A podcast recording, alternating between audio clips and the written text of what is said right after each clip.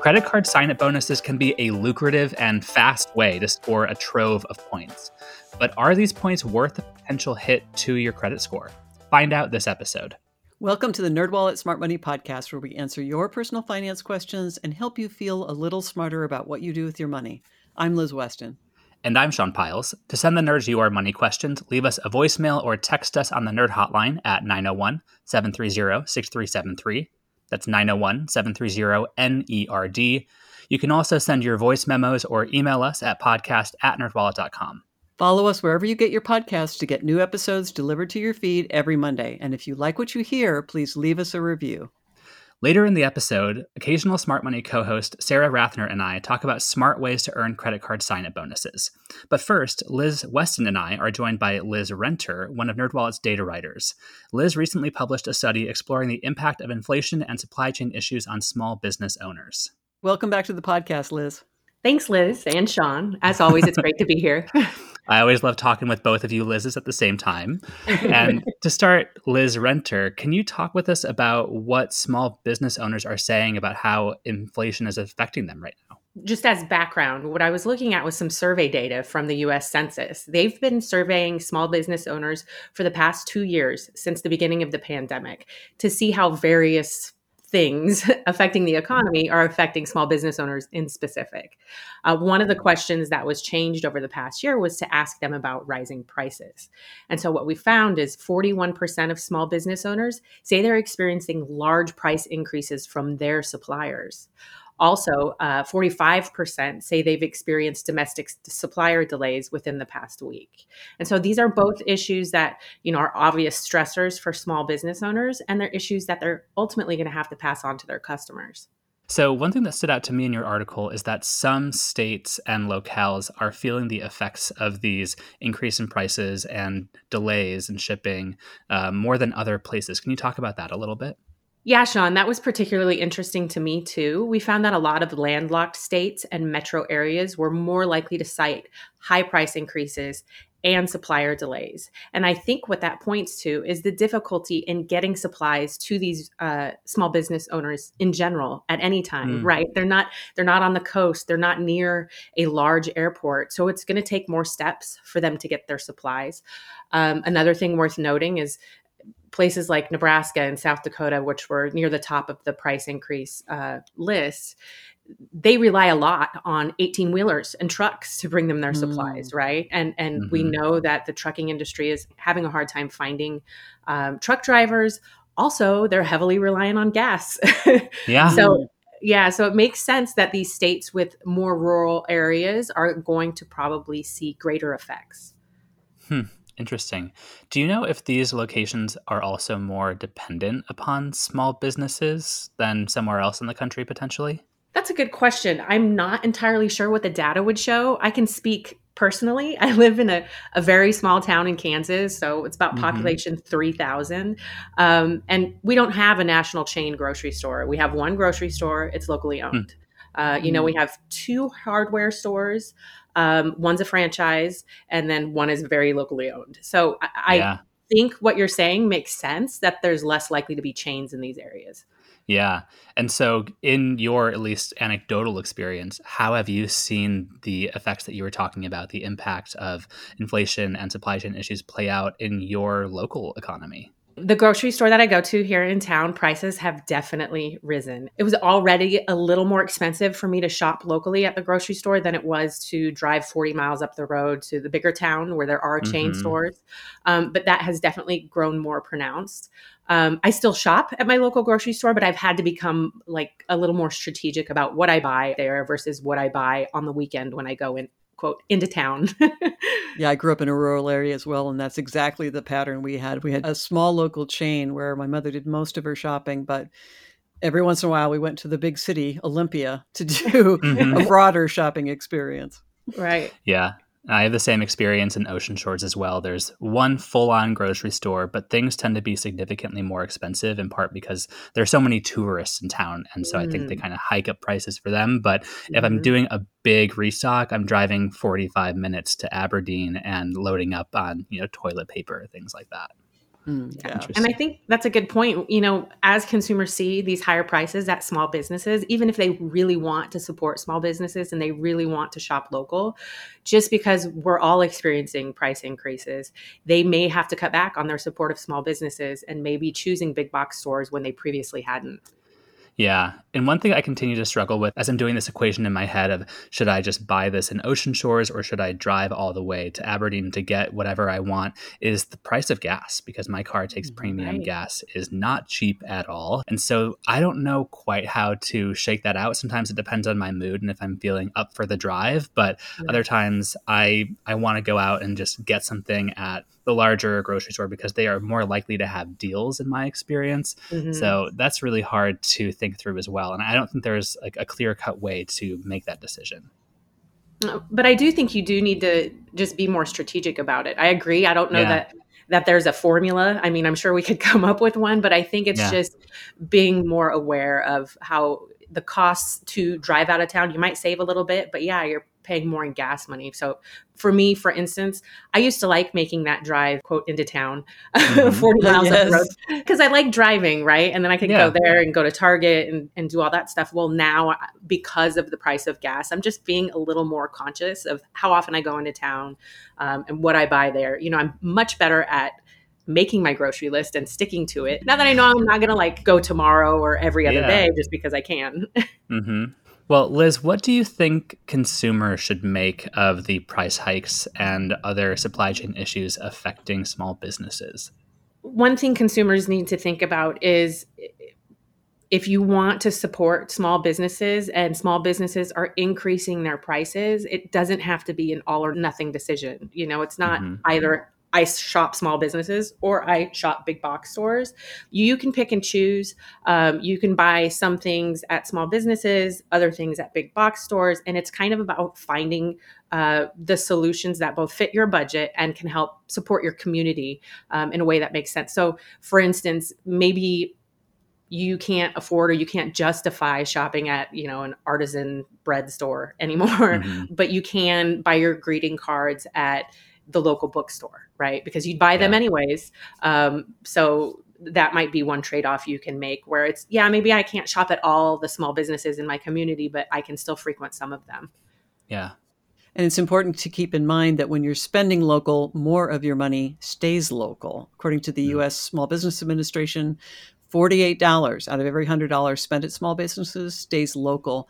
And that's only true for about $14 out of every $100 spent at a big box store. Hmm. Yeah, it makes a big difference. And so, Liz Renter, how can businesses cope with this new normal? It seems like we're stuck in for a little while. I think one primary thing businesses can do is to be transparent. So, one of the big appeals of small businesses and community businesses is the relationships they have with their customers. I mean, you guys are shopping at the same grocery store. You see each other when you pick up your kids from school, right? You, know the owner and, and you see the person running the store all the time. And so these relationships are such that there's some sense of loyalty there. And if store owners can be more transparent with the people they see every day about the troubles they're experiencing with rising prices, with supply chain issues, I think the customers are going to be more understanding and more mm-hmm. likely to try to support them through that tough time. Um, mm. One other thing I would point out, Sean, is because of that relationship and because of that sense of loyalty, one concern would be that small business owners would think, well, I need to wait until I can't stand it anymore before I can raise prices on my customers because I don't want to, you know, hurt their budget anymore. Yeah. And in theory, that sounds great, but when you can't stand it anymore, that price bump that you're going to have to make is going to be big. And that's going to mm. be much, much harder for your consumers to um, fold into their budget than it would be if you were making in- incremental price jumps over time. Mm-hmm. So I would say do not wait until the last minute. And not only because of what it does to your customers, but it could put you in a precarious financial situation as the business owner. Yeah. I, so I guess it would be good for folks to try to avoid sticker shock for their customers if possible.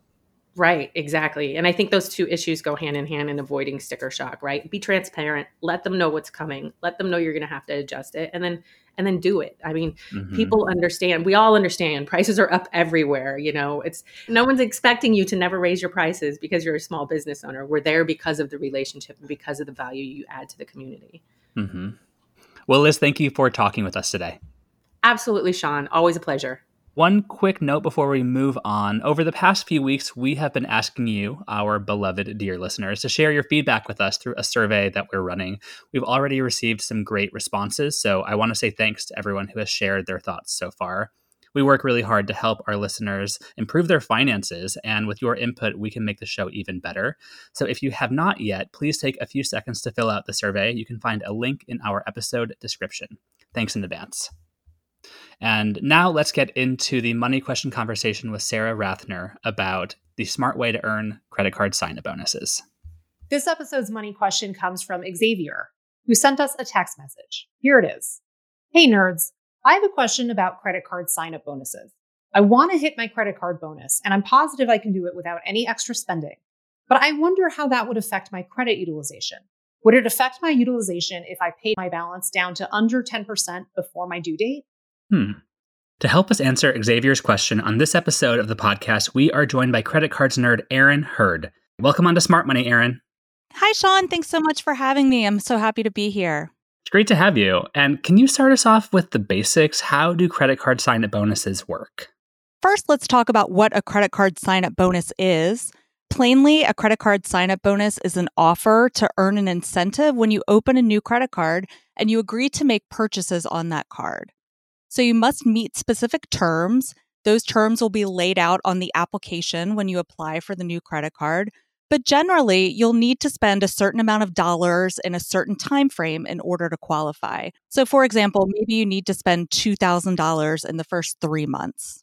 All right. And then if you do that, you'll get, you know, 20,000, 30,000 points, something like that. That's right. Um, you can get credit card sign up bonuses that come in the form of cash incentives rewards points, airline miles. Sometimes you can even earn free hotel nights or flights. These seem like a pretty good deal for customers. What do the banks get out of it, though? Really, this is a win win for both the bank and the customer. The issuing bank will acquire a new customer, which is important for any business. And on the other hand, the cardholder will get a nice incentive to open up a new card. So, when it comes to credit card rewards, why are sign up bonuses such a big deal? Well, sign up bonuses really give you a huge jumpstart on your reward stash. So, for example, let's say there's a popular card that's offering a big bonus to new cardholders. Maybe it's an eye popping amount of 100,000 points. So, even if that credit card has a solid earnings rate for many of the categories that you'll spend once you have the card, you would still have to spend a large chunk of change in order to earn 100,000 points just from spending on that card. So by opening up a new card, meeting the requirements, and getting a sign up bonus, you'll get a huge influx of rewards points or cash back to your stash. So here's a big question because there are so many cards out there that offer sign up bonuses because they are really sweet deals. But how do you determine if a particular sign up bonus you're considering with the card that you're considering is worth the effort? We see a lot of times these really juicy and exciting sign up bonuses, and it can be really tempting to just jump right in. But at NerdWallet, our rule of thumb is that you should aim to get a sign up bonus value that's equal to at least three years of the card's annual fee. So let's say a credit card has an annual fee of $99. So if you paid that $99 annual fee for three years, it would cost you around $300 to hold the card. But if the value of the sign up bonus is worth, say, $500 towards travel, then that bonus covers three years, in this case, more of paying the card's fee. And so we would say, yeah, that's worth it. Go for it. But just to note, just make sure that these are rewards that you'll actually use. It is really easy to get excited about a huge bonus and jump right in and sign up for a card on a whim. But if it's, say, an airline credit card, really think about how often are you actually going to fly that airline. Make sure the card earns rewards that are actually going to be useful for your needs. Otherwise, you know, that sign up bonus that could theoretically be worth $500 towards travel it really isn't going to be worth anything for you if you're not going to use it. Mm-hmm. You'll also want to make sure that you can use all of those reward points in the amount of time that is allotted before they expire, because that can be a huge bummer if you earn a sign up bonus, don't end up using the points, and then they just poof go away when they expire. Yeah, exactly. That's a great point. Each program and each credit card has different terms and conditions and rules. So it's really important to make sure that you know what you're getting yourself into. So, a big area of concern is hitting that spending minimum to earn the bonus. And I've seen ones as big as, God, like $10,000 in six months, you know, and in some as small as $500 in three months. That's a huge discrepancy.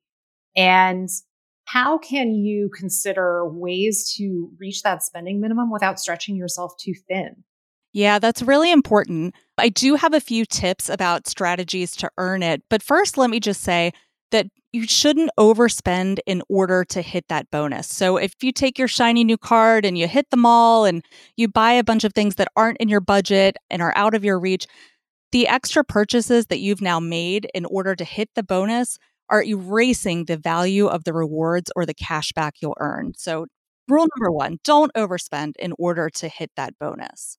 Rule number two don't sign up for a card unless you're sure that you can hit those spending requirements. As you mentioned, Sarah, sometimes they can be pretty steep. And so you really have to have a plan in action to make sure that you'll be able to hit those requirements. If you don't spend enough, you are out of luck. There's no do over. If you don't spend enough, you won't earn the bonus. The end.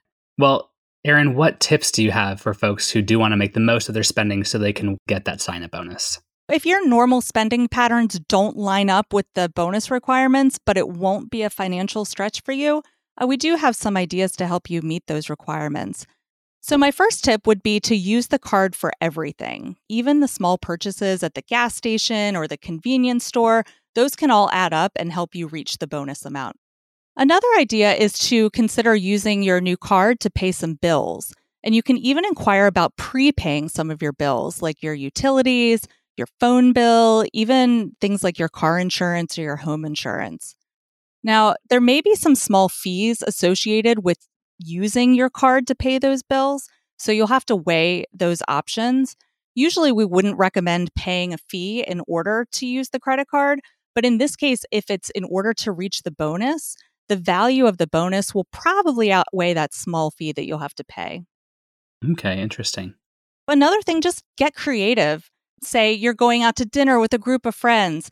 Ask everyone if they would be okay if you put the whole bill on your card and then they can Venmo you afterwards. Mm-hmm. Um, you could see if any if trusted, keyword trusted, family members, see if anyone has an upcoming large purchase and they would let you use your card to make the purchase for them and then they pay you back. That can be a good way to meet spend. But just kind of think of some creative ways like that to increase your spending without stretching your budget. All right, that makes sense. In the past, I have timed applications for credit cards that have lucrative sign up bonuses around when I know I'm going to be spending a lot. I've done it ahead of a move or a vacation where I know, like you said, Erin, I'm going to be going out with friends a lot, having a lot of meals out, and I'll just throw it on my credit card for every single meal. And it can be kind of a pain having to keep up with all the Venmos and hounding people and sending reminders and being that squeaky person who's saying, hey, give me my money back because I need to pay down this credit card. But it's often the easiest way that I've found to get that sign up bonus.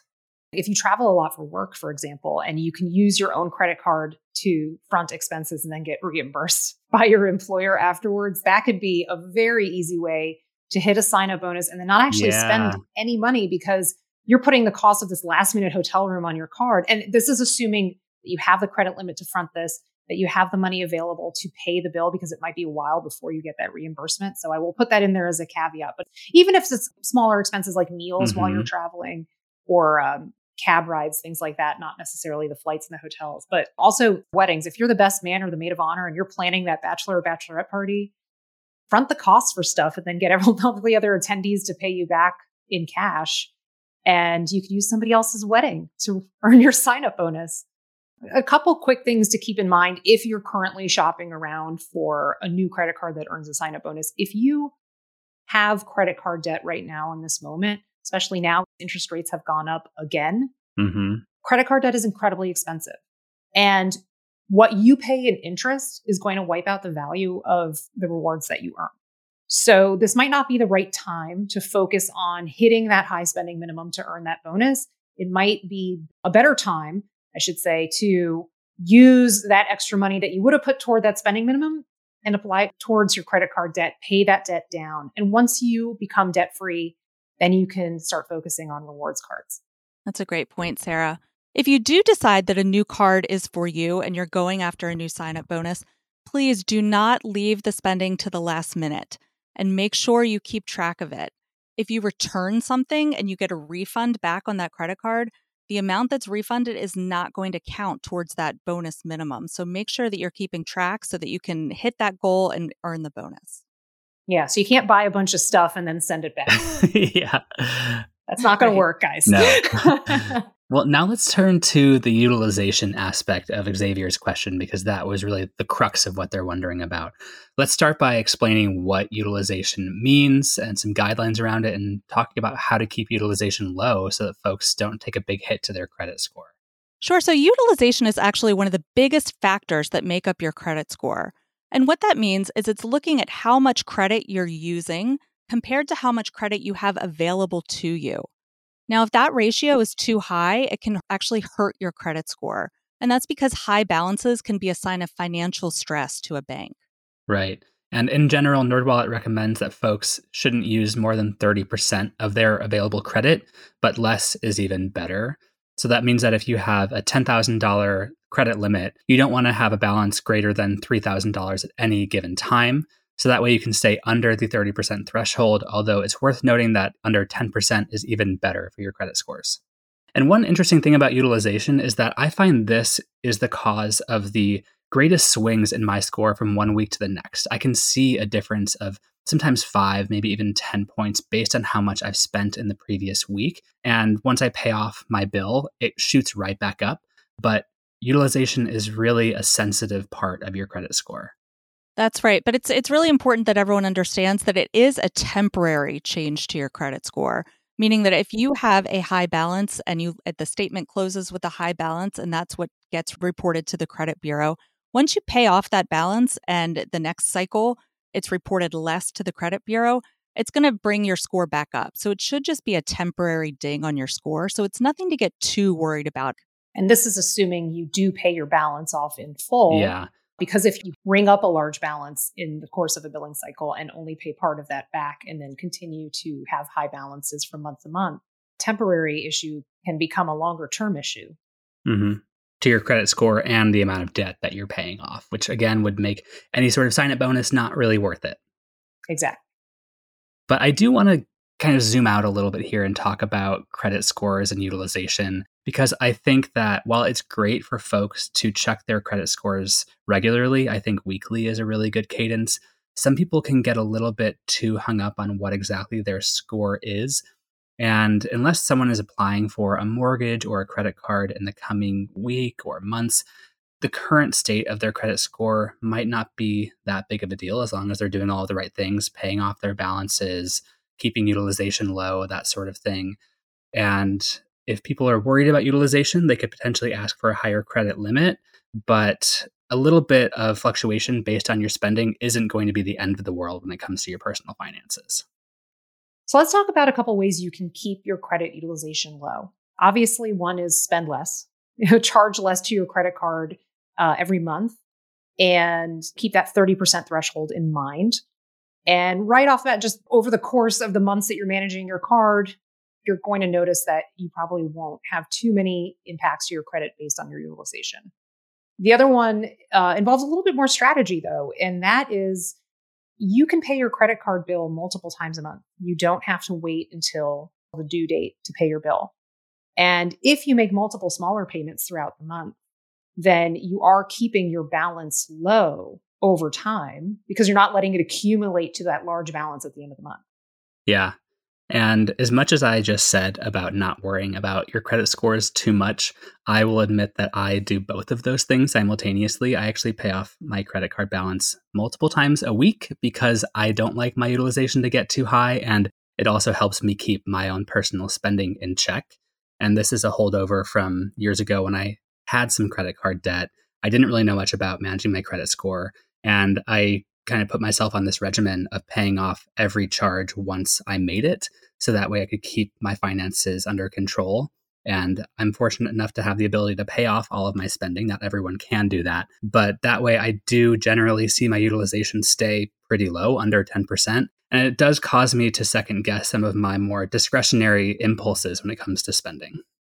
So, to answer Xavier's question about the spending they'll have to do to hit the bonus and how that will affect their utilization, so, yes, if the amount they need to spend on their new card to qualify for the bonus is more than 30% of their credit limit, and they charge all of that at one time in one month, it could negatively affect their credit score, but it will only be temporary. Once they pay that card down, their score will rebound. Well, Erin, thank you so much for sharing your insights with us today. Do you have any final thoughts for our listener or anyone else who's working hard to earn a sign up bonus while keeping their credit score in a good place? Yeah, thanks, Sean. Um, I'll just say it's really important to always have a plan when you're opening up a new credit card a plan for how you're going to earn that bonus, a plan for how you're going to pay the card off. Because really, if you're carrying a balance on a card that you're hoping to earn a sign up bonus, that's a really bad idea because anytime you carry a balance on a credit card, meaning you don't pay the entire bill in full by the due date, you're going to pay interest on that balance. And those interest fees will really eat up some of the value of the sign up bonus that you're going to earn. Some people don't realize that the credit cards that earn the most attractive sign up bonuses also tend to have some of the highest interest rates. Some of those popular cards are around 20% interest rate or higher. So just make sure you have a plan to spend enough to, to earn that and enjoy that bonus, and make sure you have a plan to pay it off. Um, and especially in regards to your utilization, so that your credit score doesn't swing too wildly. And with that, let's get on to our takeaway tips. First up, be strategic with your sign up bonus ambitions. Choose a card that offers points you'll actually use and know how to meet the spending requirements without overspending. Next, mind your utilization. If you have a balance around 30% of your total credit line, pay it down so that it doesn't hurt your credit score, even temporarily. And finally, enjoy the bonus you earned. Plan an amazing trip or put that cashback bonus to good use. And that's all we have for this episode. Do you have a money question of your own? Turn to the nerds and call or text us your questions at 901 730 6373. That's 901 730 NERD. You can also email us at podcast at nerdwallet.com. This week's episode was produced by Liz Weston and myself. We also had production and audio editing help from Rosalie Murphy. Our money question segment audio was edited by Kaely Monahan. And visit nerdwallet.com slash podcast for more information on this episode. And remember to follow, rate, and review us wherever you're getting this podcast. And here is our brief disclaimer, thoughtfully crafted by NerdWallet's legal team. Your questions are answered by knowledgeable and talented finance writers, we are not financial or investment advisors. This nerdy info is provided for general educational and entertainment purposes and may not apply to your specific circumstances. And with that said, until next time, turn to the nerds.